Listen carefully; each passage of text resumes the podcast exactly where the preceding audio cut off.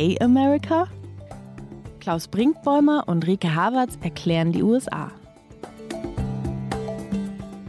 Hallo zu OK America, dem transatlantischen Podcast von Zeit Online und MDR aktuell. Ich bin Klaus Brinkbäumer, Programmdirektor des Mitteldeutschen Rundfunks in Leipzig. Und ich bin Rike Havertz, US-Korrespondentin von Zeit Online in Washington, D.C. Rike, wir sehen einander grobkörnig, weil es bei mir Wieder sehr einmal. Früh am, sehr früh am Morgen ist und bei dir sehr spät am Abend. Es ist der Abend der beiden Rede oder die Nacht der beiden Rede. Ne? Die Nacht der beiden Rede und ich sage es, wie es ist. Es wird nicht mein Lieblingssendeplatz Dienstagnachts, aber irgendwie dreut es uns ganz oft, dass an diesen Dienstagen etwas passiert, was wir unbedingt noch mitnehmen wollen. Und das ist natürlich für die USA hier unser Aufnahmetag ist Dienstag, Erscheinungstag Donnerstag. Aber dieser Dienstag ist ein historischer in den USA und deswegen wollten wir ihn natürlich noch abwarten und deswegen mal wieder ein grobkörniges Zoombild zwischen Leipzig und Washington. Verstehe ich nicht, warum das nicht dein Lieblingssendeplatz wird. 0 Uhr 45 in Washington in dem Moment, als wir beginnen. Das heißt, wir werden irgendwann gegen 2 Uhr fertig sein. Ich habe keine Ahnung, wovon du redest. Nein, es ist wirklich, mache ich wahnsinnig gerne. Genauso stelle ich mir meine Abendunterhaltung, meine Nachtunterhaltung vor. Nein, es ist alles gut. Ich war aber heute Morgen tatsächlich auch noch in Ohio und bin erst äh, am frühen Abend in Washington, DC äh, wieder gelandet und dadurch fühlt sich der Tag vielleicht noch ein bisschen länger an, weil es auch noch ein Reisetag war. Ein Recherchetag, ein Reisetag, ein Schreibetag und jetzt noch ein Podcasttag. Kannst du, magst du kurz erzählen, was dein Thema dort war? Warst du in Cleveland oder in der Umgebung? Ich war in Cleveland und in der Umgebung, bin auch noch nach Toledo rübergefahren. Das sind ungefähr zwei Stunden mit dem Auto und habe tatsächlich eine Geschichte gemacht für den 20. Jahrestag von 9-11 und die Geschichte dreht sich auch um Afghanistan. Ich habe Afghanistan-Veteranen getroffen und mit ihnen darüber gesprochen, wie sie jetzt 20 Jahre später und im Lichte der Ereignisse jetzt auf diesen Krieg, auf ihren Einsatz, äh, auf ihre Arbeit blicken. Und es war wahnsinnig spannend und äh, sehr intensiv natürlich die Gespräche. Und ich habe mit zwei Jüngeren gesprochen, die tatsächlich als Soldaten im Einsatz waren und mit einem älteren Amerikaner, der als Zivilist in Afghanistan war und als Anwalt dort für das State Department, also fürs Außenministerium, im Grunde in einer Provinz Rule of Law erklären sollte, also dort vermitteln sollte, wie Strafverfolgung funktioniert oder wie man das besser machen kann, als es Afghanistan bis dahin gemacht hat. Und das war natürlich auch eine wahnsinnig spannende Perspektive. Da unser Thema, unser heutiges Afghanistan ist, muss ich nachfragen, wie blicken diese Männer und Frauen auf Afghanistan? Wie blicken sie auf Joe Bidens Entscheidung? Haben sie das Gefühl, dass alles, also vor allem ihr eigener Einsatz dort schlicht umsonst und vergeblich war? Ich darf natürlich eigentlich jetzt nicht zu viel verraten, weil ja alle unsere Hörerinnen und Hörer auch noch die Geschichte dann lesen sollen. Aber nein, ich Cliffhanger natürlich nicht nur. Es war sehr interessant, weil ähm, derjenige, der als Anwalt da war, der als Zivilist da war, der interessanterweise sogar Vietnam-Veteran war, weil er mit 18 noch in den Vietnamkrieg eingezogen wurde. Also wahnsinnig interessante Biografie der war eher positiv gegenüber Joe Biden, findet es richtig, wie Biden jetzt gehandelt hat, hat gesagt, es gab im Grunde keine andere Wahl. Die andere Alternative wäre gewesen, äh, sehr viel mehr Soldaten wieder ins Land zu schicken. Und der sieht seine Arbeit nicht als verloren an, weil er glaubt, dass ein Wandel sehr, sehr, sehr langfristig passieren wird, dass aber das, was er in dieses Land getragen hat, an, an seiner Arbeit und seinen Überzeugungen dort bleiben wird. Also er hat einen sehr kleinen Blick, er hat gesagt, das, was ich da einbringe, das wird irgendwann, ich werde es vielleicht nicht mehr selbst erleben, aber dieser Wandel, den wir erleben oder das, was wir dort vermittelt haben, das wird sich langfristig durchsetzen. Also der hatte eher einen sehr positiven Blick darauf. Die zwei Männer, die als Soldaten dort waren, der eine mit 19 äh, in Afghanistan stationiert, der andere war ein bisschen älter, als er dort war. Die äh, sehen beiden eher kritisch und sagen, das ist für uns, so wie das jetzt gelaufen ist, ein Schlag ins Gesicht und äh, unser Job ist da noch nicht erledigt gewesen.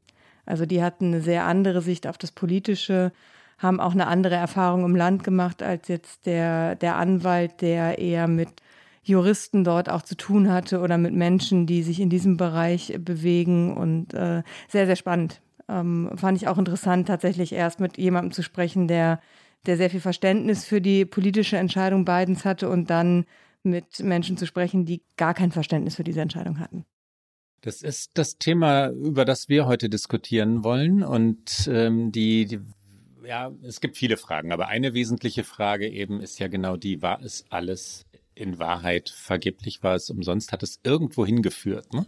Weil diese Art des Abzugs, diese Art der Niederlage, des, auch der amerikanischen Demütigung, die es ja am Ende auch wegen der Bilder aus Kabul geworden ist, zumindest den Schluss nahelegen, dann hätte man es auch zehn Jahre früher beenden können oder gar nicht erst machen sollen. Viele in Amerika argumentieren so. Ja, auf jeden Fall. Und das fand ich auch interessant. Diejenigen, die vor Ort waren, die da gekämpft haben, die auch um ihr Leben gefürchtet haben, die haben äh, beide gesagt, der eine ist mittlerweile nicht mehr in der Armee, der andere ist noch in der Armee. Und er hat gesagt, klar würde er sofort wieder hingehen, weil das ist sein Job. Und wenn das jetzt notwendig gewesen wäre, dann hätte er das halt nochmal gemacht. Und ähm, das fand ich schon, äh, ich glaube, diese Einstellung haben nur noch wenige in den USA tatsächlich eben ihrem Land auf diese Art und Weise auch zu dienen. So wird es ja immer hier gesagt, thank you for your service. Und das betrifft aber nicht mehr die breite Masse des Landes. Also viele sagen gerne thank you for your service, machen aber gerne nicht diesen Service selbst, sondern freuen sich, wenn es andere machen. Und diese äh, Menschen werden, glaube ich, immer weniger im Land. Und äh, dann zu sagen, nee, ich würde da aber nochmal hingehen, ähm, um, um das irgendwie zu retten, was auch immer das zu rettende ist. Aber ähm, der hätte das sofort gemacht und gesagt auch, es ist natürlich Quatsch, wenn Biden sagt, wir haben da kein Nation Building gemacht, wir wollten keine Regierung etablieren. Was haben wir denn da für Geld reingepumpt in, in Infrastruktur auch, an, in Schulen und all das? Und der hat gesagt, wenn das nicht äh, ein Nation Building ist, man, was war denn dann das? Und also die waren beide wirklich eher frustriert mit dieser politischen Ebene und äh, auch das hat mich überrascht, dass, dass sie gesagt haben, ja, wir würden da sofort wieder hingehen, weil das ist der Job. So. Und äh, ich glaube, das ist etwas, worüber die USA jetzt im Nachgang noch länger diskutieren werden und nicht nur in Bezug auf Afghanistan, sondern auch, wer kämpft denn diese Kämpfe der USA in der Welt eigentlich? Wer ist noch bereit dazu und welchen Wert hat denn Armee hier überhaupt noch? Oder ist das alles nur noch ein großes Klischee oder auch nur noch eine, eine Illusion von dem großen Wert, hier im Militär zu sein. Ich musste gerade, während du davon berichtet hast, äh, über dieses Thank you for your service nachdenken, weil wir ja in diesem Podcast immer wieder auch versuchen, kulturelle Unterschiede zwischen den USA und Deutschland herauszuarbeiten oder überhaupt zu entdecken. In den USA ist, äh, ist ja zweierlei sehr anders, also viel mehr natürlich, aber zweierlei in diesem Punkt sehr anders als in Deutschland. Zum einen wird ähm, die Arbeit der Soldaten und Soldatinnen ja wirklich ausgelagert an eine gesellschaftliche Schicht. Es ist die untere Mittelschicht. Es sind sehr oft äh, sehr junge Männer und Frauen aus Provinzstädten, nicht die ja, Oberschicht der, der Upper East Side in New York City, ganz gewiss nicht, die die amerikanischen Kriege kämpfen. Es ist eine Berufsarmee und das bedeutet, dass für viele Amerikaner und Amerikanerinnen diese so scheinbar endlosen Kriege auch sehr, sehr weit weg sind, ja, gefühlt überhaupt nicht in ihrer Nähe sind. Das hat etwas von Outsourcing. Und dann aber wird den Soldaten und Soldatinnen auf eine sehr, sehr rührende Weise, manchmal auch pathetische Weise, ich glaube aber eher ernsthafte Weise wirklich gedankt, ja. Was wir in Deutschland so nicht kennen. Wenn man in, in einem Bus fährt in New York äh, und da, da steht ein, da steigt ein Soldat äh, in, in Uniform ein mit einem Rucksack, ähm, wo man dann sieht, dass er gerade aus dem Einsatz kommt, ja, dann, dann stehen Leute wirklich auf und sagen Thank you for your service. Eine Szene, die in Deutschland undenkbar wäre. Das ist in Deutschland undenkbar. Hier gibt es ja auch immer wieder noch die, den größeren Rahmen in Footballstadien, Baseballstadien, wo dann bevor das Spiel losgeht, Veteraninnen und Veteranen gedankt wird, sie im Grunde genommen äh, so wirklich in die Mitte des Spielfeldes gestellt werden und auch ein bisschen, ich empfinde es äh, mittlerweile ein bisschen als ausgestellt werden und glaube, es ist so, wie du sagst, es ist schon ernsthaft, es ist aber auch wahnsinnig leicht. Es ist halt sehr, sehr leicht, diese Geste. Dann sagt man das, man fühlt sich besser und genau wie du es beschrieben hast, dieses Outgesourcete, man hat damit so ein bisschen sein Gewissen erleichtert, dass man eben das selbst nicht machen muss. Und ähm, das haben zum Beispiel die beiden Veteranen auch zu mir gesagt, dass ihnen das eigentlich nicht so besonders viel bedeutet, weil sie es nicht so ernst nehmen, weil sie, weil diese Menschen keine Ahnung davon haben, was sie eigentlich wirklich äh, machen, was sie geleistet haben. Und äh, da ist es dann eher, sind die Kameradinnen und Kameraden die wichtigeren. Und ich fühle mich immer ein, ein bisschen unwohl, wenn ich in so Situationen war, eben in so großen Stadien, wo dann diese ganze Masse an Menschen auf diese ein, zwei Leute da in der Mitte so gestarrt haben und alles so auf die draufgepackt haben auch. Und gleichzeitig sehe ich natürlich auch, wie absurd es sein muss, in Deutschland im Grunde kaum eine Anerkennung zu erfahren für das, was man tut. Also ich bin da sehr ambivalent, was diese Gesten angeht, aber sie sind äh, sehr eingeübt hier. Na, auch, ähm, das ist dann vielleicht der dritte Unterschied, weil die USA ja so eine Showgesellschaft sind, also den, den Auftritt im Rampenlicht, ähm, die zwei, drei, vier Minuten der Show eben wirklich ja, gelernt sind, gelernt haben. Und diese Auftritte bedeuten, so habe ich es jedenfalls dann, ich erinnere mich an solche Szenen im Yankee Stadium in New York oder Madison Square Garden, denjenigen, die sie genießen können, wirklich wichtig sind. Ne? Das bedeutet ihnen schon was. Und ähm, mir fehlt dann oft auch das Verständnis, warum soll das jetzt wirkliche, ehrliche Dankbarkeit sein? Aber wie gesagt, kulturelle Unterschiede. Rike, wir sind sehr ungewöhnlich in unsere heutige Sendung eingestiegen. Das lag an deiner Cleveland-Reise. Die, äh, wir sollten einen kurzen Nachrichtenüberblick geben, den Stand der Dinge. Der, wir haben den späten Zeitpunkt oder frühen Zeitpunkt, je nachdem, wie man drauf guckt, unserer Aufnahme schon erklärt. Das lag an Joe Bidens Rede. Der amerikanische Abzug aus Afghanistan ist vollendet. Wie ist der Stand der Dinge? Ich schiebe noch ganz kurz ein, äh, nur um ein bisschen unsere Programmfolge auch einzuhalten, dass wir heute nicht nur über Afghanistan sprechen wollen, sondern auch noch über eine zweite große Krise, die derzeit wieder in den USA herrscht, nämlich die nächste, ich weiß schon gar nicht mehr, die wievielte Covid-Welle, auch eine weitere Krise, um die sich Joe Biden kümmern muss. Darüber sprechen wir später, aber ja erst einmal über den Stand der Dinge.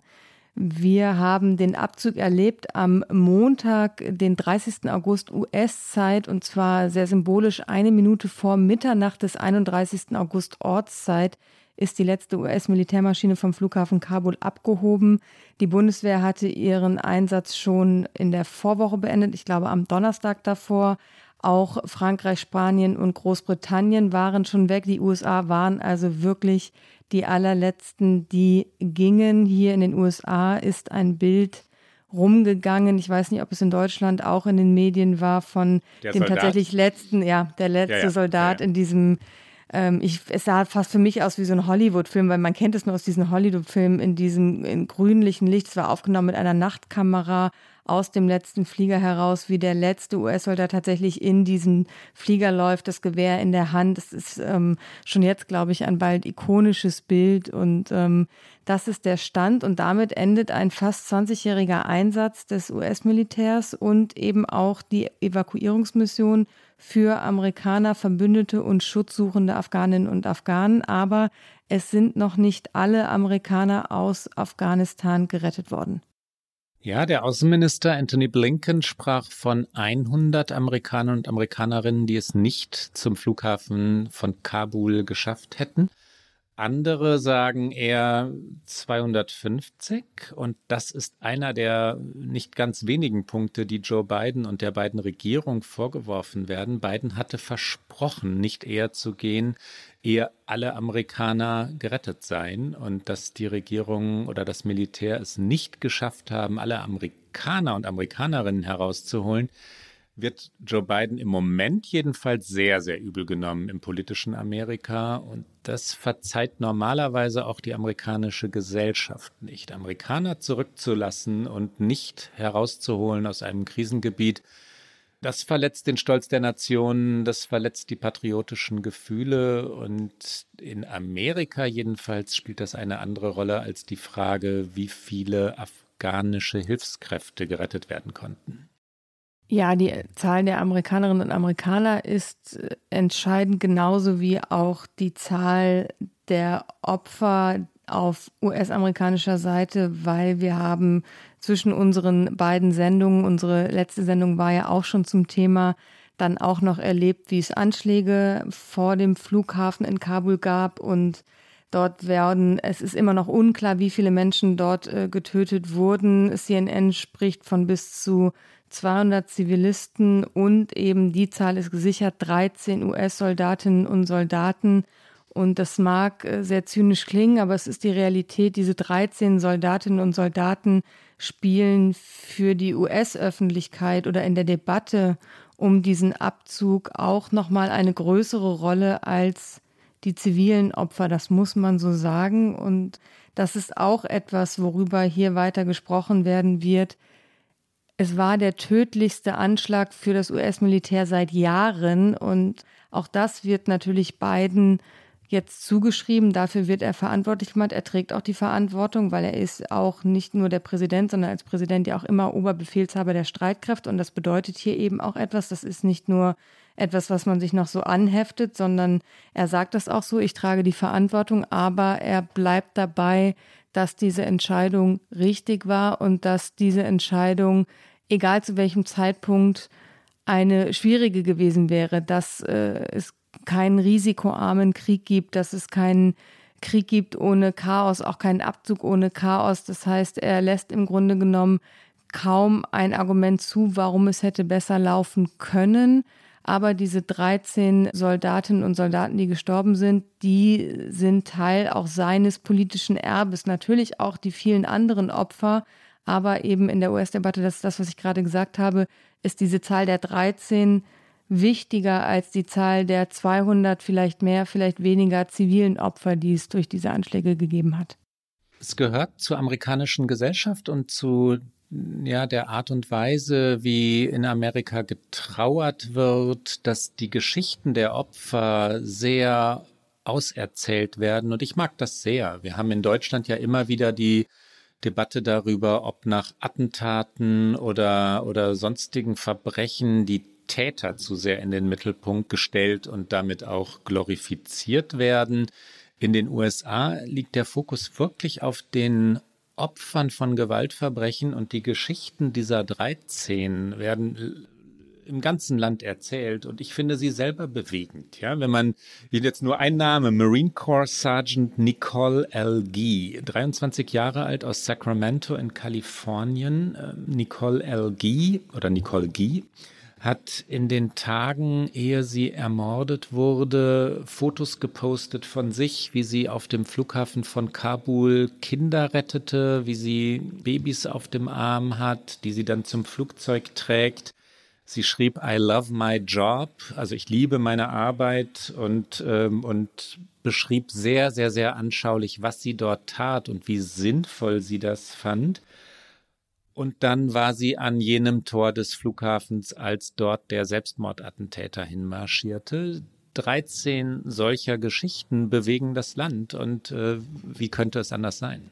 Ja, wie könnte es anders sein? Aber die Frage ist natürlich, wer erzählt die Geschichten der anderen Opfer und die bleiben ungezählt und das ist natürlich das Tragische daran. Aber wir bewegen uns jetzt ja hier oder wir versuchen uns der US-Realität anzunähern und das ist sie und dieser Anschlag führte dazu, dass sich Joe Biden auch noch einmal öffentlich äußern musste. Also er hat sich an diesem Dienstag nach dem endgültigen Abzug geäußert, aber er musste auch davor immer wieder vor die Kameras treten und sich rechtfertigen. Und vielleicht hören wir erstmal einmal in diese Rede nach diesem Anschlag rein, weil da passierte das, was viele tagelang vermissten. Joe Biden zeigte endlich mal so etwas wie Empathie, wie eine Emotion. Auch davor hat er sich immer sehr als, als Oberbefehlshaber inszeniert, als jemand, der zu seiner Entscheidung steht, die er nicht zu revidieren gedenkt, was ja in Ordnung ist. Aber das eine schließt das andere eigentlich nicht aus. Aber das, was er bislang immer sehr gut äh, präsentieren konnte, eben diese Anteilnahme, fehlte ihm und dann an diesem Donnerstag nach diesem Anschlag passierte das wenigstens ein bisschen. Wir hören mal rein in einen Zusammenschnitt wo er vor allen Dingen natürlich über die Soldatinnen und Soldaten spricht, sie Helden nennt, die Besten, die Amerika zu bieten hat. und dann aber auch eben über die Menschen in Afghanistan spricht. Er sagt auch der Verlust der Menschen in Afghanistan, die Geschichte von Bo, die er nochmal erzählt, seinem Sohn, der selbst auch äh, im Irak gedient hat, der dann äh, später an einem Gehirntumor starb. Und dann sagt er, das ist ein schwarzes Loch, in das man nach einem solchen Verlust gezogen wird. Also da hat er nochmal tatsächlich diese persönliche Bindung versucht aufzubauen und dann etwas sehr Patriotisches, etwas sehr Amerikanisches hinterhergeschoben, äh, an die Täter gerichtet. We will hunt you down. Also wir werden euch jagen und ihr werdet dafür bezahlen. Das ist so äh, ja, das ist, jeder US-Präsident muss, glaube ich, eine solche Rhetorik nach so einem Anschlag dann äh, an den Start bringen. Und wir hören hier einmal kurz rein. Das ist die erste Rede von Joe Biden vom vergangenen Donnerstag nach dem Anschlag vor den äh, Flughafentoren in Kabul.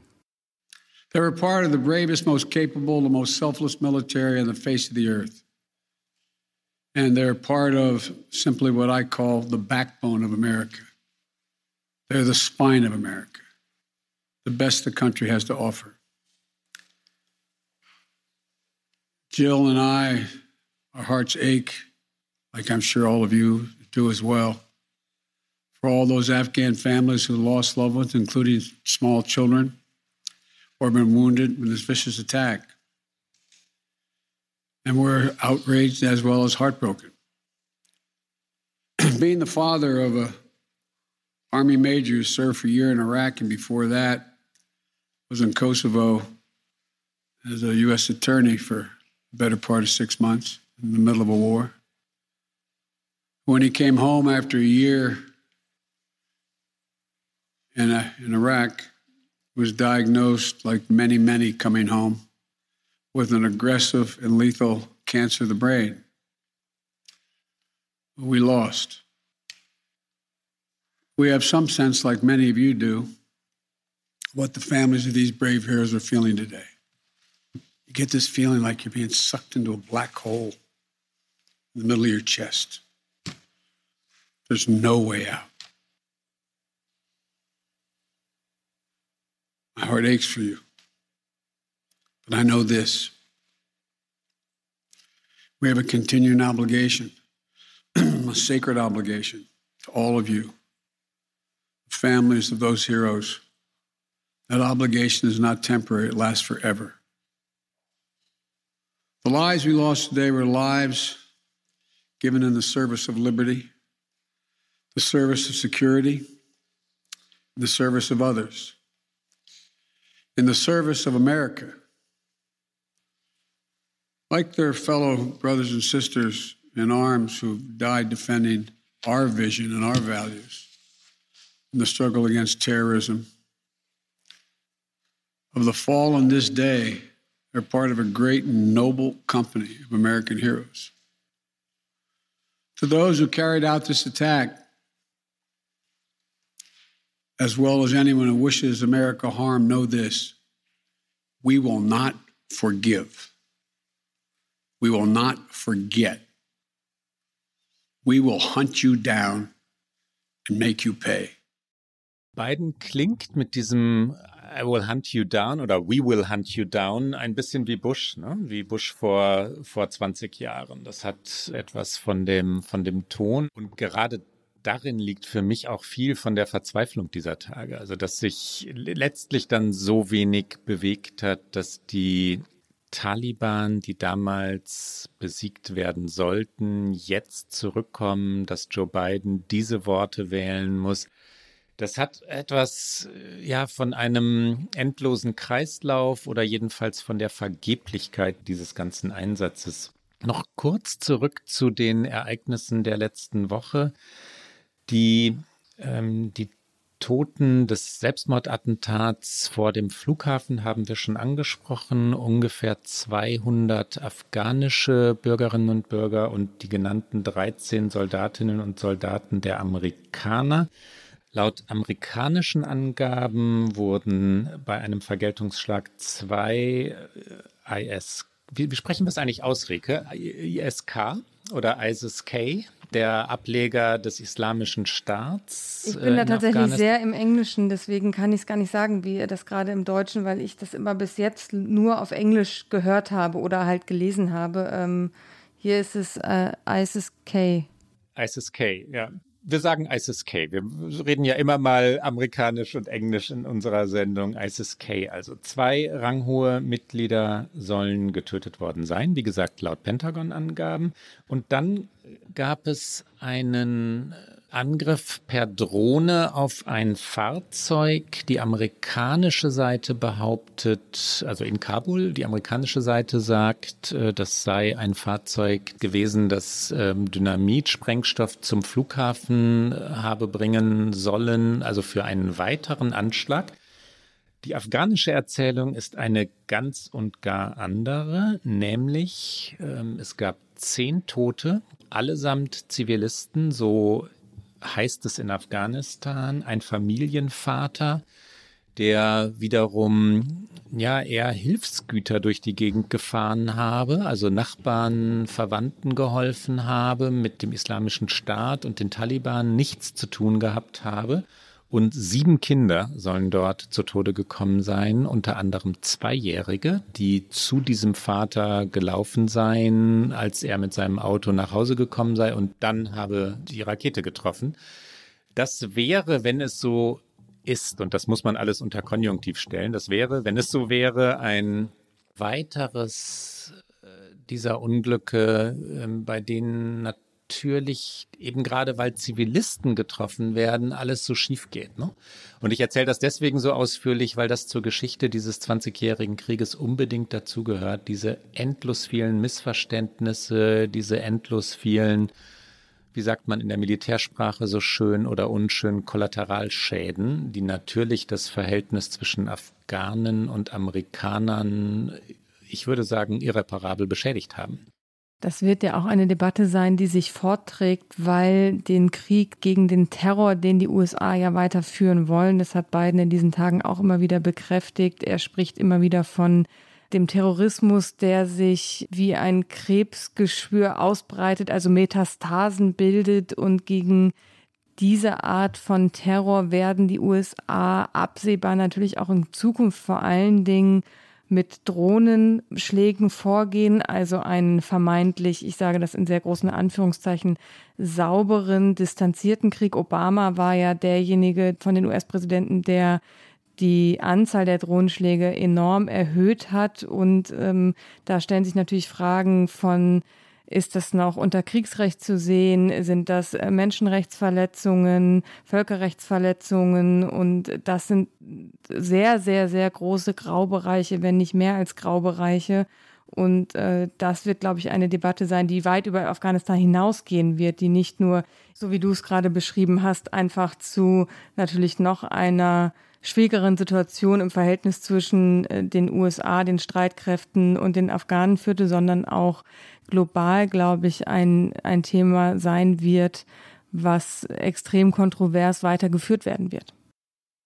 Ricke, wir reden jetzt am frühen deutschen Mittwochmorgen, beziehungsweise am, am, am deutschen Mittwochmorgen und am ganz frühen amerikanischen Mittwochmorgen. 1.13 Uhr haben wir jetzt. Ähm, ich weise nochmal dezent darauf hin. Am Dienstagabend amerikanischer Zeit hat Biden die nächste und mutmaßlich große Rede gehalten. Meine Frage wird gleich sein, war sie denn groß? Äh, die Rede also zum Kriegsende. Er wollte wirklich ostentativ erklären, nun ist es vorbei. Wie war dieser Auftritt? Wie war diese Rede? Ja, ich habe mir so ein bisschen die Frage gestellt, wie viele Worte kann man finden für eine Entscheidung, die man nicht revidiert, die man immer und immer wieder erklären musste. Und natürlich ist der Wortschatz von beiden limitiert. Wir haben vieles gehört, was wir in den vergangenen Tagen schon gehört haben. Er hat nochmal gesagt, we will hunt you down. Er war es waren mehrere Biden, würde ich sagen. Es war ein äh, patriotischer Biden, es war ein sehr konsequenter Biden, sehr fast wütend in seiner Verteidigung auch seiner Entscheidung und aber auch mit einer, wie ich fand, und das ist vor allen Dingen aus außenpolitischer Perspektive, glaube ich, sehr relevant, mit einer sehr ehrlichen Botschaft, nämlich dass Amerika sich für Afghanistan im Grunde nie so wirklich interessiert hat, außer in dem Sinne eben einen weiteren Terroranschlag in den USA zu verhindern. Er hat wörtlich gesagt, wir hatten in Afghanistan kein anderes wesentliches nationales Interesse als einen Angriff auf Amerikas Staatsgebiet und das unserer Freunde zu verhindern. Und das ist auch heute noch so. Und ich fand, damit hat er sich sehr ehrlich gemacht, indem er natürlich eingeräumt hat, dass die Menschen in Afghanistan im Grunde genommen für die USA keine Rolle spielen und auch, dass das dieses Land strategisch keine Rolle mehr spielt, schon lange keine Rolle mehr spielt. Und damit ist natürlich dieser Abzug, den Biden jetzt vollzogen hat, den schon alle Präsidenten auch vor ihm, Trump, Obama, eigentlich wollten sie alle diesen Krieg beenden, vermutlich aus eben gleichen Gründen, dass es strategisch keine große Bewandtnis mehr hatte. Damit ist er natürlich konsequent. Das bedeutet aber natürlich vieles für das außenpolitische Verständnis von den USA. Es war in etwas netteren Worten natürlich die America First Politik, die wir von Trump kennen, die wir auch von anderen Präsidenten kennen. Ähm, Trump war immer nur derjenige, der es am drastischsten formuliert hat und auch am erratischsten umgesetzt hat, sagen wir es mal so. Und Biden verspricht wieder mehr Verlässlichkeit, aber diese Verlässlichkeit ist wieder auf dem Prüfstand.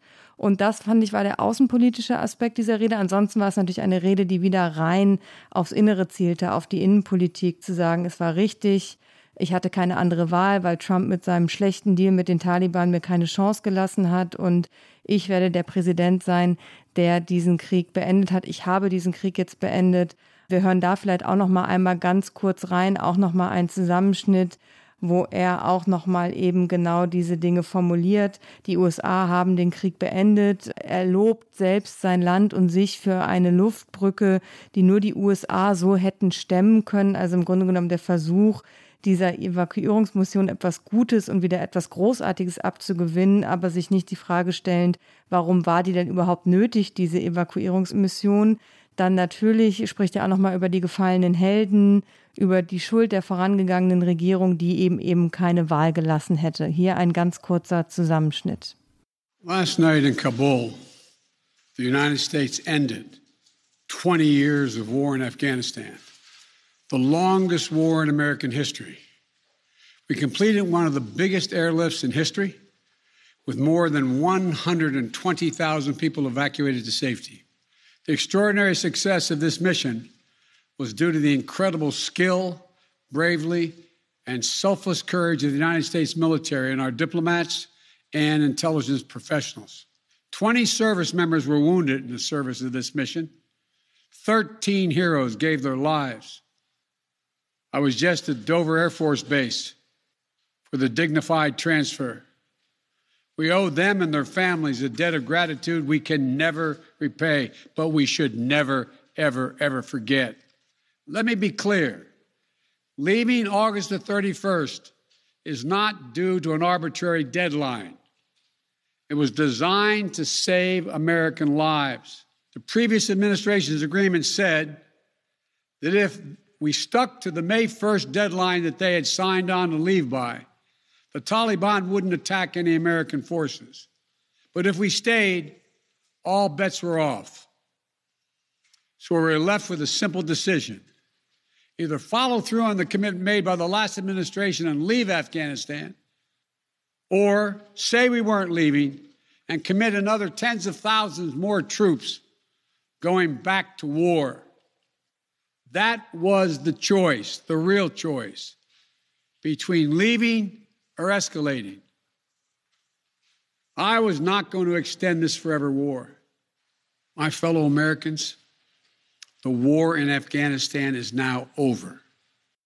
Für mich fallen mehrere Dinge parallel auf. Zunächst mal, was politisch wichtig ist, kündigt Biden einen wirklichen Strategiewechsel an, er sagt, äh, das war jetzt nicht in dem Ausschnitt, den wir gerade gehört haben, aber an anderer Stelle, dass die USA sich sehr viel mehr auf den Konflikt mit China ausrichten wollten, dass die Rivalität zu China oder mit China die Außenpolitik der Zukunft bestimmen werde.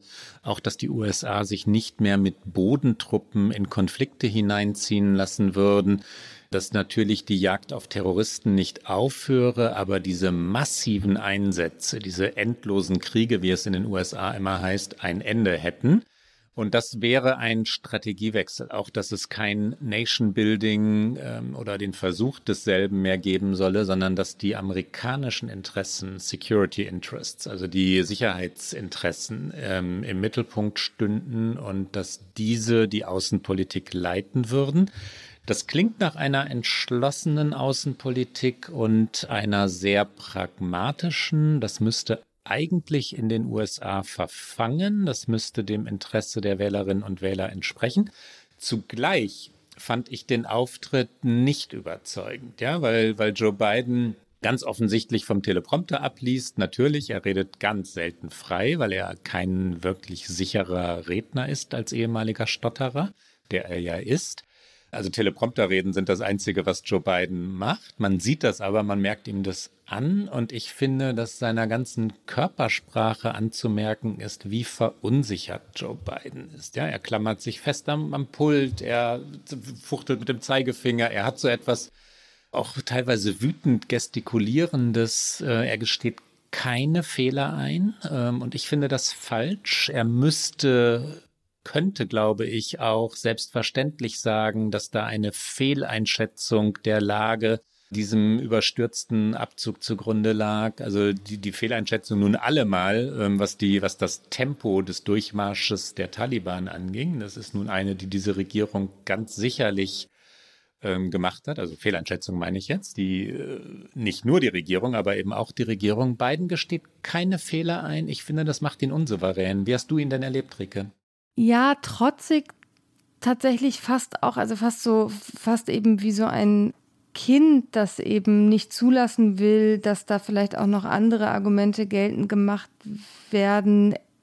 Ich glaube, diese Rede war schon der Versuch, die Kontrolle wieder zu erlangen, jetzt wo die Ereignisse vor Ort ihm nicht mehr vordiktieren können, wann er sich wie zu äußern hat, weil eben jetzt vor Ort aus amerikanischer Sicht nichts mehr passieren wird. Und das war, glaube ich, jetzt der Versuch, das einfach zum Abschluss zu bringen. Interessanterweise, man bekommt immer am Abend ähm, als Journalistin oder als Journalist wenn man in dem Verteiler ist, einen Terminkalender von beiden zugeschickt. Also was sind die Termine des nächsten Tages für den Präsidenten und für den Tag nach diesem 31.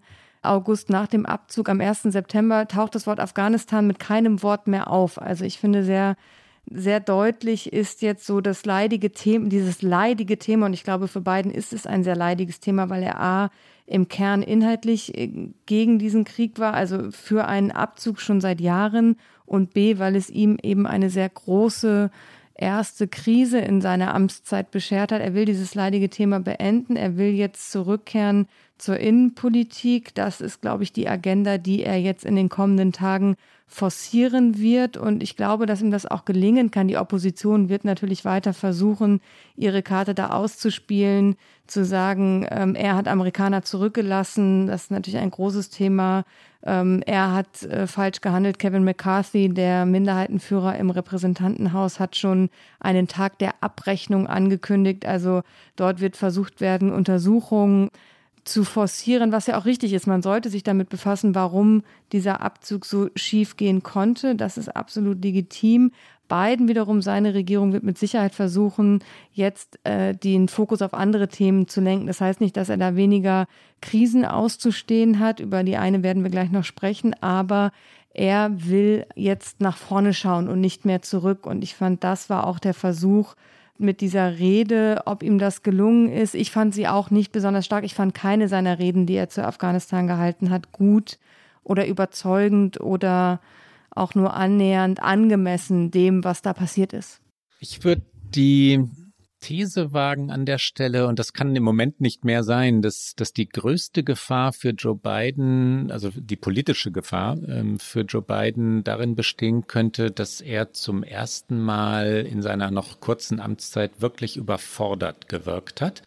Und dass die Erzählung der Republikaner, Biden sei nicht zurechnungsfähig, sei zu alt, sei verwirrt, ähm, zum ersten Mal so etwas von, ich will es nicht übertreiben, ja, von Verankerung in der Wirklichkeit hat ähm, oder zu haben scheint. Ähm, das ist heikel, weil, weil das sehr, sehr, sehr unseriös ist, was die republikanische Seite macht. Ja, die wollen halt immer auf den Mental State, also die geistige Verfassung Joe Bidens, äh, abzielen und fälschen teilweise auch Videos, verzerren Dinge. So funktioniert ja politischer Kampf heutzutage. Also wenn so ein ganz leichtes Zittern irgendwo mal zu erkennen ist, dann wird das über Social Media ins Endlose gesteigert und überdreht und dadurch soll ein Image erst kreiert werden. Der reale Biden hat dem in den ersten sechs Monaten seiner Amtszeit nicht entsprochen, weil er so tatkräftig wirkte, ne? weil er innenpolitisch so viele Reformen anstieß und, und Dinge in Bewegung setzte, Sozialpolitik wirklich so offensiv verstand wie wenige Präsidenten vor ihm, also wirklich Gesellschaft verändern wollte. Wir haben das ja mehrfach diskutiert hier.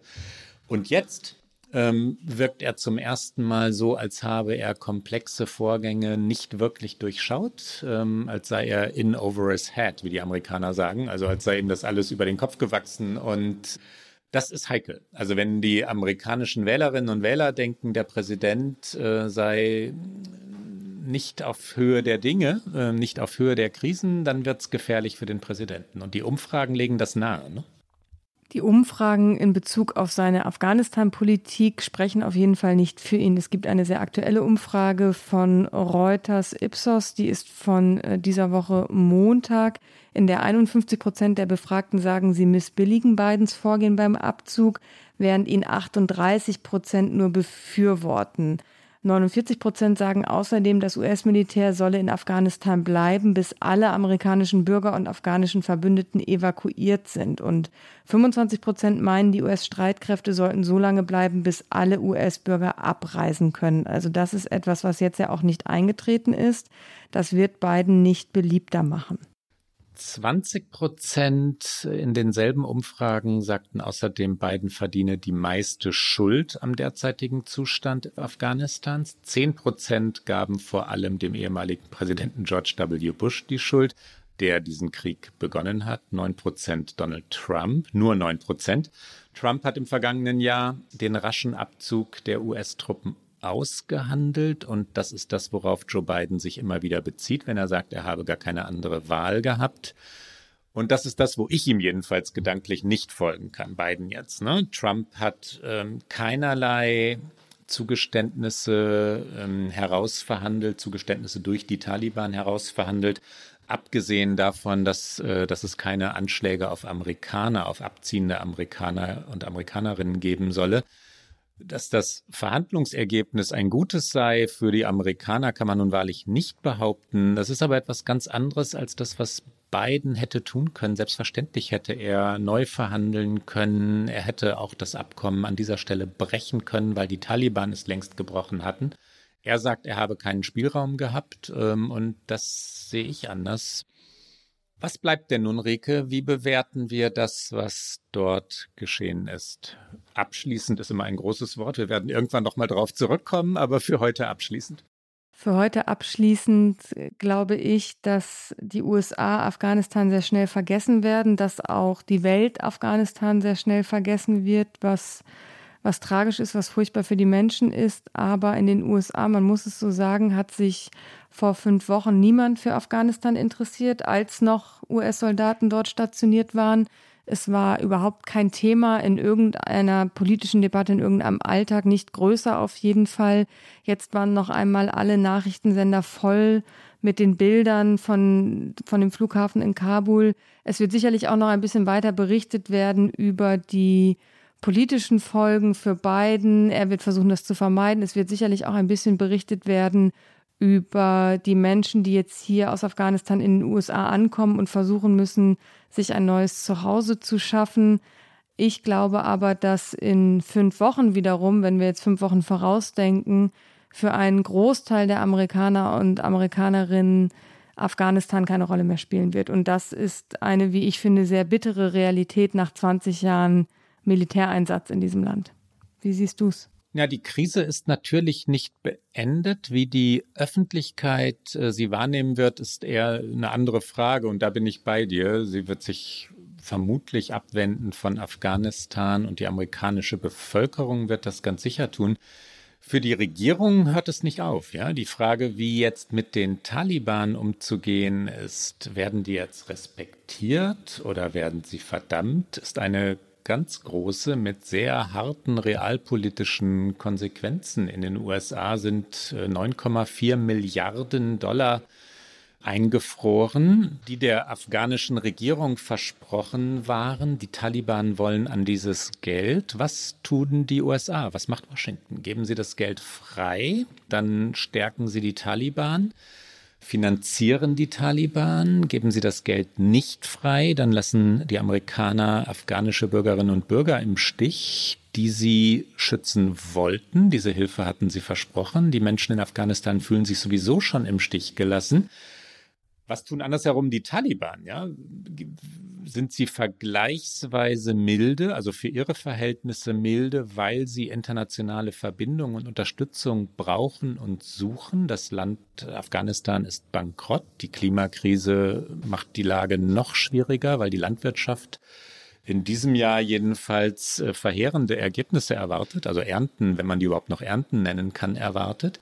Die Situation bleibt komplex und auch für Washington komplex. Da kann sich Washington nicht davon stehlen. Und wenn wir die, das, was in den letzten Wochen passiert ist, äh, wir haben, haben gesagt, für heute abschließend bewerten. Wir haben es vor zwei Wochen schon ausführlich getan. Für mich sind die wesentlichen Begriffe schnell genannt. Es war ein fahrlässiges Management dieses Abzugs. Er war überstürzt. Er gründete auf vielen, vielen Fehleinschätzungen. Was ich grundsätzlich wichtiger finde, ist diese eine Fehleinschätzung, was den Einsatz als solchen angeht. Also können die USA ein Land demokratisieren, das so fern ist und ihnen so fern ist wie Afghanistan? Das haben sie geglaubt und die Antwort ist nein. Sie können das nicht. Sie haben auch die Fehleinschätzung gehabt, dass sie geliebt würden in Afghanistan und Besatzungsmächte werden nicht geliebt. Schon gar nicht, wenn Drohnenangriffe das hatten wir beim letzten Mal auch schon, Hochzeitsgesellschaften töten oder wie mutmaßlich jetzt einen Vater und seine Familie töten. Eine richtige Entscheidung auf der abstrakten Ebene bleibt für mich dieser Abzug, weil der Krieg tatsächlich endlos gewesen wäre. Ich finde ihn fürchterlich schlecht durchgeführt. Ich mache jetzt mal einen harten Schnitt ohne schlechte Wortspiele, die wir natürlich finden könnten, von apropos schlecht durchgeführt bis von einer Krise in die nächste. Aber ein bisschen ist es die nächste Krise für Joe Biden, der sich ja der Innenpolitik jetzt zuwenden möchte, dort auf äh, bessere Zeiten für ihn und seine Regierung hofft. Aber da dreut ihm ja die nächste eben Krise, nämlich die äh, Covid-Krise. Die Pandemie ist alles andere als vorbei, obwohl die USA das so gerne geglaubt hätten. Man kann es ja auch verstehen, wir alle wünschten uns, sie wäre vorbei, aber die Delta-Variante ist in den USA angekommen und das mit äh, erschreckenden Zahlen. Es gibt mittlerweile wieder mehr als 1000 Todesopfer täglich in diesem Land. Anfang Juli waren es noch etwa 200 Opfer täglich. Der aktuelle Stand zum Zeitpunkt der Aufnahme ist mehr als 39 Millionen Covid-Fälle, mehr als 637.000 Tote und eine Impfquote, die mittlerweile bei etwas mehr als 61 Prozent der über zwölfjährigen US-Amerikaner liegt. Aber da liegt auch schon die Erklärung, warum es auf einmal hier wieder so erschreckend schlimm ist. Die Impfquote ist einfach nicht hoch genug und das Land ist geöffnet, als habe es diese Pandemie nie gegeben.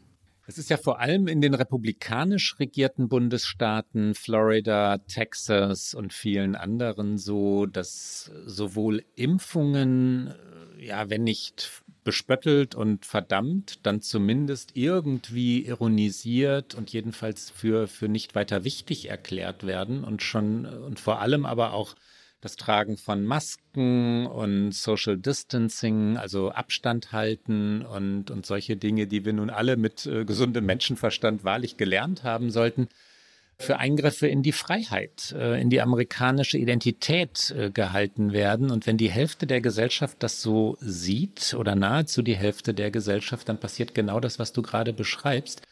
Es werden inzwischen auch Debatten darüber geführt, ob die Republikaner eigentlich wollten, dass die Krise endet oder ob sie das in Wahrheit, das wäre dann die zynischste Politik, wenn es diesen Superlativ gibt, die man sich vorstellen könnte, ob sie in Wahrheit also wollten, dass es weitergeht und immer weitergeht bis zu den Midterm-Wahlen des kommenden Jahres.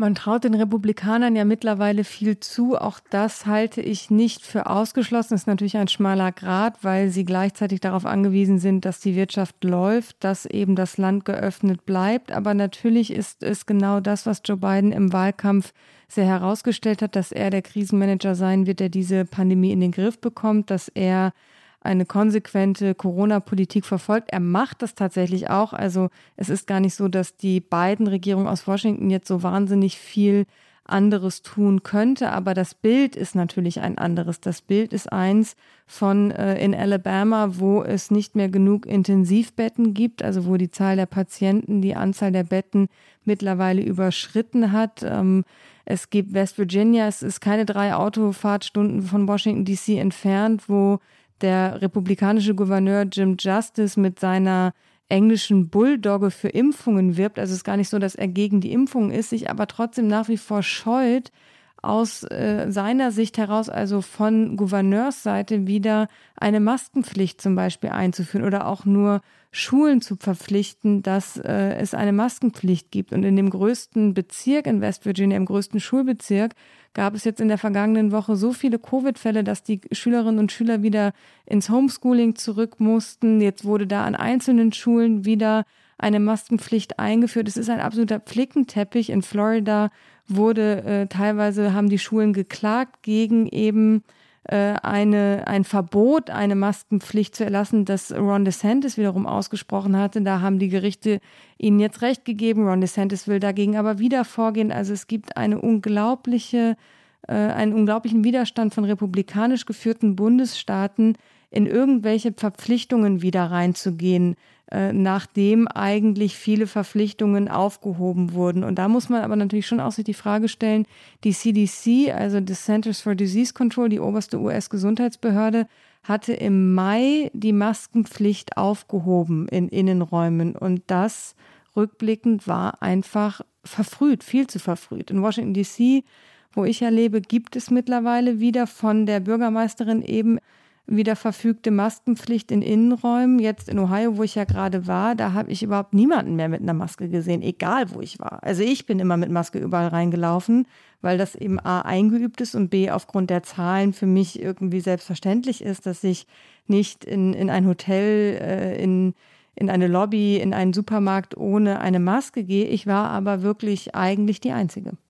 Und ist Covid ein Gesprächsthema, Rike? Ist, wenn du, wenn du Menschen triffst in, in Washington oder dann auch eher in Cleveland, also im Landesinnern, wenn du durchs Land fährst, meine ich damit, wollen die Amerikaner und Amerikanerinnen es einfach wegwünschen? Wollen sie, dass es, dass es vorbei sei? Oder ist Covid nach wie vor das Thema Nummer eins? Ich würde ja ersteres vermuten. Es ist auch ersteres. Äh, ich glaube, diejenigen, die umsichtig sind, die sagen halt, okay, wir sind geimpft und wir tragen jetzt halt auch wieder die Maske, aber schränken uns ansonsten nicht großartig ein. Und auch in Washington DC ist das Leben nicht eingeschränkt. Hier ist alles, also wenn bis auf die Masken eigentlich alles, alles wie vor der Pandemie. In Ohio war es ganz interessant, weil, also da hatte ich fast das Gefühl, ich werde so ein bisschen schräg angeguckt, wenn ich irgendwie eben mit meiner dann auch noch FFP2-Maske in der Hotellobby stehe und alle anderen einfach ohne Maske an mir vorbeilaufen. In den Cafés dort, ähm, also wenn man so einfach auch nur, man geht ja manchmal an Tischen vorbei und hört so, wie Leute, also Covid ist wirklich nirgendwo mehr so richtig Thema. Der eine Veteran, den ich getroffen habe, dem begegnete ich und der streckte mir so die Hand entgegen, was finde ich ja schon gar keine eingeübte Geste mehr ist. Und ich habe sie dann aber natürlich ergriffen und habe dann gesagt, ach so, äh, hallo und ich bin übrigens fully vaccinated. Das ist ja das, was man, man sagt seinen Namen, begrüßt ihn und sagt, and I'm fully vaccinated. Das ist irgendwie, ich weiß nicht, wie das in Deutschland ist, aber hier ist das so, dass man sofort seinen Impfstatus irgendwie mit dazu sagt. Und seine Antwort daraufhin war, all is good, also alles ist in Ordnung. Aber er hat nicht gesagt, ich bin auch voll geimpft, was eigentlich das ist, was man dann immer als Antwort hört, so dass ich ein bisschen ins Zweifeln gekommen bin, ob er wohl geimpft ist. Ich habe es im Verlauf unseres Gesprächs nicht rausgefunden. Ich bin da immer so drumrum gezirkelt, aber konnte es auch nicht so ähm, so ganz offensiv fragen. Und dann hat er mir irgendwann erzählt, einer seiner Kollegen, er arbeitet bei der Polizei mittlerweile, sei mittlerweile äh, wieder auf der Intensivstation und äh, intubiert und in einem künstlichen Koma. Und ähm, Dann erzählte er was von Impfen sei ja nun doch irgendwie auf jeden Fall nichts sei falsch daran. Also da dachte ich, okay, vielleicht ist er doch geimpft, aber also man ist es nicht so richtig offensiv angegangen und im Grunde genommen ist das einzige Thema hier, das große Thema im Alltag, die Schulen.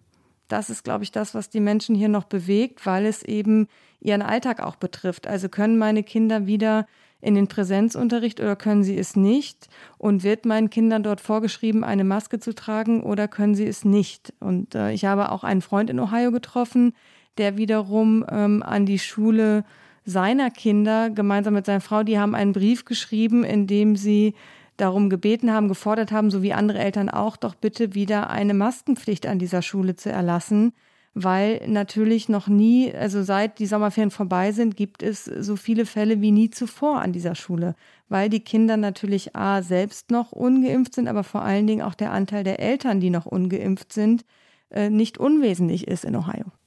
Du hast äh, den Gouverneur Ron DeSantis in Florida oder von Florida ja schon angesprochen, Rike. Das ist einer der Politiker, die aus dieser Krise, wie er nahezu aus jeder Krise politisches Kapital schlagen wollen. DeSantis versucht sich abzugrenzen von beiden. Er versucht sich als Freiheitskämpfer zu stilisieren. Und das Wort Zynismus ist heute schon mal gefallen. Ich glaube tatsächlich, dass es nicht übertrieben ist zu sagen, dass DeSantis dafür das Leben vieler Menschen in Florida in Kauf nimmt, riskiert, ja, einsetzt äh, für seine politische Karriere. Abgrenzung von beiden bedeutet in diesem Fall maximalen Einsatz für die vermeintliche amerikanische Freiheit. Und das bedeutet konkret äh, keine Maske, keine Impfung. Und den Konflikt in den Schulen, also dass Ron DeSantis den Schulen verbieten wollte, ähm, von den Schülern, Lehrern auch, ne, Masken zu verlangen, symbolisiert das. Das Bildungsministerium Joe Bidens hat inzwischen Ermittlungen gegen fünf Bundesstaaten, natürlich republikanisch ähm, dominierte oder regierte Bundesstaaten eingeleitet, deren Verbot von Masken in Schulen möglicherweise gegen die Bürgerrechtsgesetze zum Schutz von Schülern verstoße. Und mal sehen, wohin das führt. Aber der zentrale Punkt für mich ist, dass diese Polarisierung, diese kulturelle Spaltung der USA, dieser ständige Kampf um Identität, ja, was ist Vorschrift, was ist Freiheit, auch die Covid-Krise auf eine Weise verlängert, die absurd ist. Ähm, kollektive Klugheit jedenfalls kann man dem Land in diesem Fall nicht unterstellen. Nein, und auch das beeinflusst Biden in seinen Umfragen. Es gibt eine aktuelle NBC-Umfrage, in der zwar noch 53 Prozent der Befragten seiner Corona-Politik zustimmen. Im April waren das aber tatsächlich noch 69 Prozent. Und es ist ein Abwärtstrend, der sich in allen anderen Umfragen auch widerspiegelt, die es so gibt. Die NBC-Umfrage ist nur gerade die aktuellste. Und was sich auch zeigt, ist, während die Demokraten eben, und das ist genau das, was du gerade beschrieben hast, nach wie vor großes Vertrauen in Bidens Krisenmanagement haben, sinkt es bei Republikanern und bei unabhängigen Wählerinnen und Wählern. Und das ist genau dieser Kulturkampf, der noch in dieser Pandemie ausgetragen wird und Biden versucht das Möglichste, was er eben auf Bundesebene tun kann, als jetzt äh, die Arzneimittelbehörde FDA äh, den BioNTech-Pfizer-Impfstoff tatsächlich endgültig zugelassen hat. Da hat das Verteidigungsministerium sofort die Impfung für alle Angestellten verpflichtet und auch Ende Juli schon hatte Biden gesagt, alle Regierungsmitarbeiter müssen entweder geimpft sein oder wer nicht geimpft ist, also er hat keine Impfpflicht verhängt, aber hat gesagt, wer nicht geimpft ist, muss sich ständigen Tests unterziehen. Also ein rigides Testregiment, wovon man dann hoffentlich, ich glaube, das war so ein bisschen die Taktik dahinter, irgendwann so angenervt ist, dass man sich dann vielleicht doch lieber impfen lässt, als irgendwie jeden zweiten Tag einen Test zu machen. Ähnlich gibt es jetzt äh, Regelungen in Städten wie Chicago oder auch bei Unternehmen wie Microsoft oder Disney. Also es gibt hier glaube ich, anders als in Deutschland eine größere Tendenz Richtung Impfpflicht. In New York müssen Bürger künftig einen Impfnachweis vorlegen, wenn sie ins Kino gehen wollen zum Beispiel oder im Restaurant essen.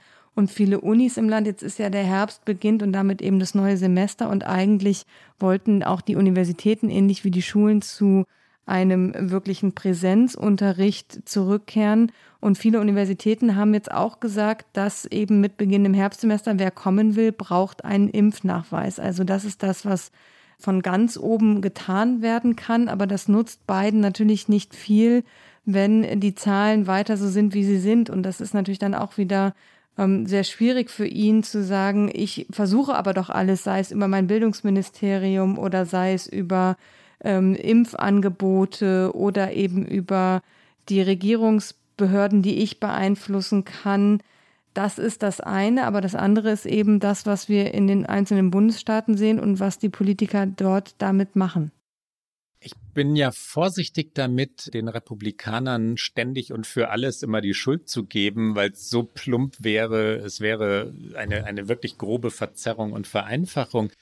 Das, was in diesem Fall, also dem Covid-Fall, äh, da, da politisch gespielt wird, ähm, und es ist ein Machtspiel, ähm, ein zynisches Spiel, wie schon gesagt, halte ich für kalt, berechnend ähm, und, äh, und ja, eben zynisch. Einen, einen besseren Begriff finde ich dafür nicht.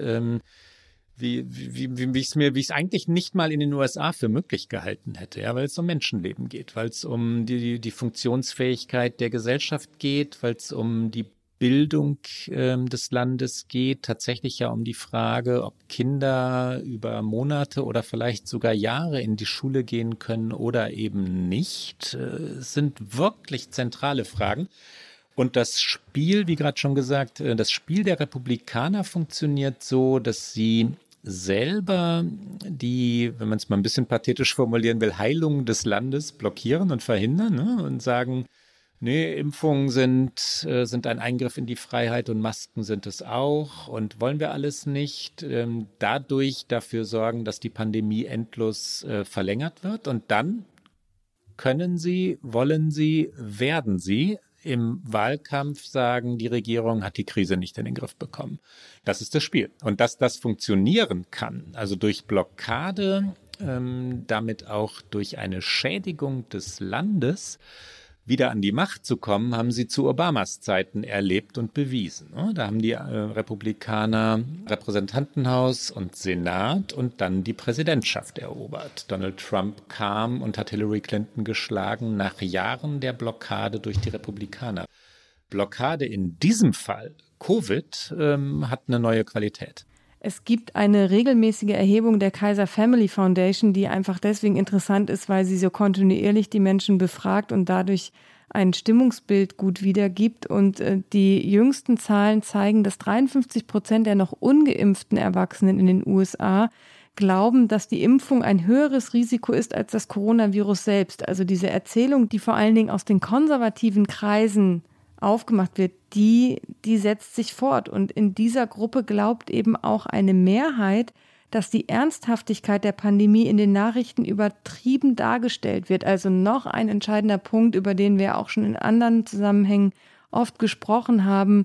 Was ist noch Wahrheit? Was ist Glaubwürdigkeit? Was ist faktenbasiert? Und ähm, da wird wieder ein weiterer Punkt äh, kommt dann dazu, indem man sagen kann, den Medien ist nicht mehr zu glauben, nicht mehr zu vertrauen. Das, was wir da lesen, das stimmt alles nicht mehr. Und so kommt es dazu, dass 17 Prozent der Befragten in dieser Erhebung sich nach wie vor unter keinen Umständen oder nur bei einer wirklichen Impfpflicht auch impfen lassen wollen. Und das ist ein Wert, der sich seit Dezember nicht stark verändert hat. Und das trotz der täglich neuen Zahlen, der jetzt wieder dramatisch hohen Zahlen. Und das ist neben der Gesundheitsgefährdung, die in dieser Taktik, wie du es gerade nanntest, steckt, natürlich auch noch eine weit über die Pandemie hinaus sich verfestigende Dramatik hat, was eben diese Gesellschaft betrifft.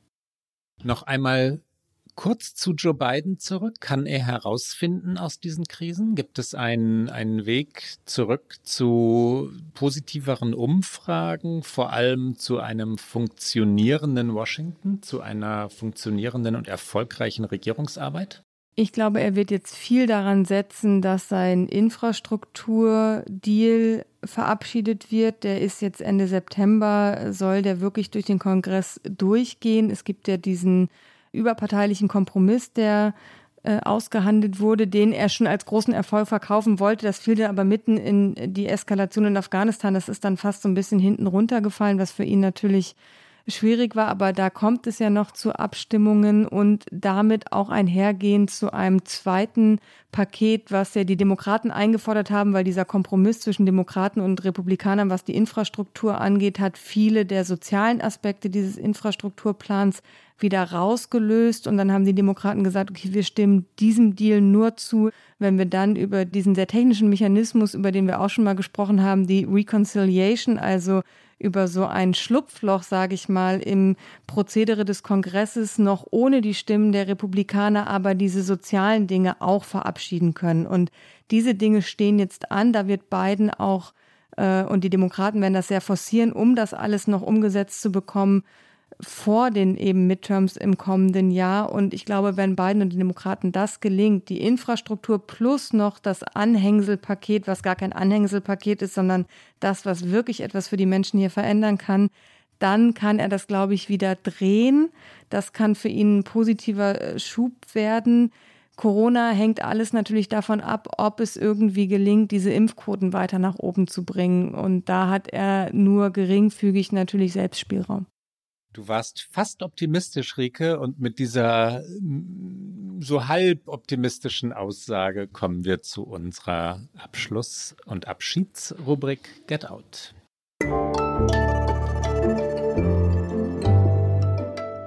Get Out.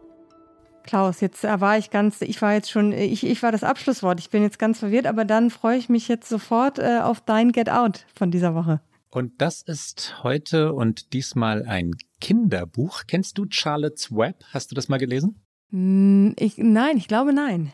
Wobei ich gerade sehr viele Kinderbücher lese, weil meine Vermieterin ja ein kleines Kind hat und ich dem Kind immer, ähm, sie kommt immer zu mir und sagt, a book, a book, let's read a book. Und dann äh, lese ich mit ihr mal. Deswegen kenne ich jetzt sehr viele amerikanische Kinderbücher. Hab ihr aber jetzt erstmal äh, das Gryffalo geschenkt auf Englisch, was auf Englisch oh. auch ganz zauberhaft ist. Zauberhaft, ja. Ich empfehle Charlotte's Web. Charlotte's Web erzählt die Geschichte einer Spinne. Charlotte ist eine Spinne die Geschichte beginnt anders. Ich, ich erzähle es jetzt aus der Erinnerung. Ähm, zu Beginn der Geschichte wird ein Ferkel geboren. Mehrere, also ein, ein Schwein oder eine Sau bekommt äh, Kinder und ein kleines Ferkel wird geboren, das äh, sehr viel kleiner und, äh, und zarter ist als die anderen. Der Vater, also der Menschenvater der Geschichte, ich habe den Namen vergessen, äh, jedenfalls der, ähm, der spielt in Wahrheit auch nur am Rande eine Rolle der Besitzer des, des Schweins, so kann man es glaube ich sagen, möchte dieses kleine Ferkel töten. Seine Tochter sagt, das Ferkel solle unbedingt überleben, dürfe auf gar keinen Fall getötet werden und nimmt das auf. Ja, Tochter und Ferkel also, und dann beginnt die Geschichte. Das Ferkel wird ganz einsam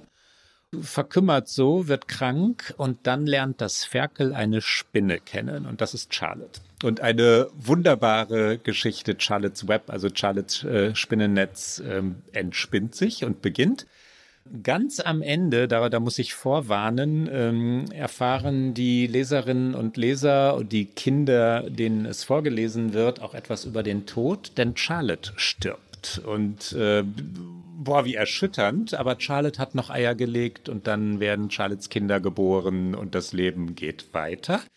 Ähm, ich empfehle Charlotte's Web, ein ganz kleiner Haken noch, auch deshalb, weil es von E.B. White geschrieben wurde. Und E.B. White ist der Stiefvater des inzwischen 101-jährigen Roger Angel aus New York, von dem ich hier schon mal mehrfach, glaube ich, vorgeschwärmt habe.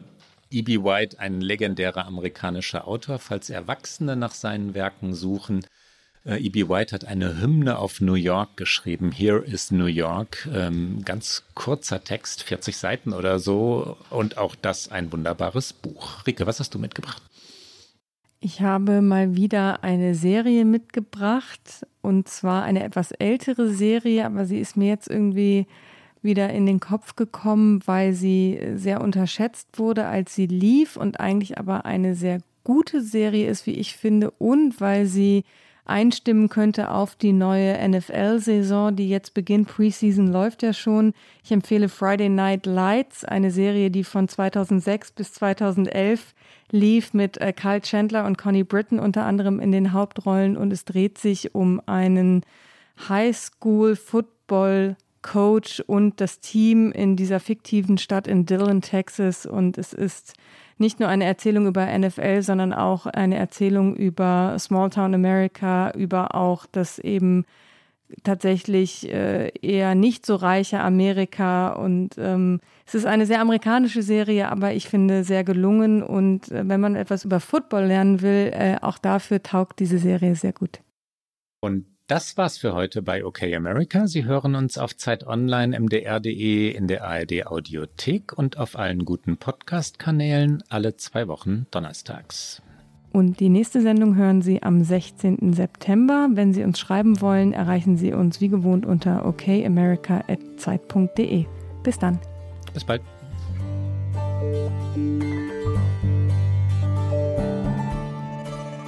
Okay America ist ein Podcast von Zeit Online und MDR aktuell. Produziert von Pool Artists.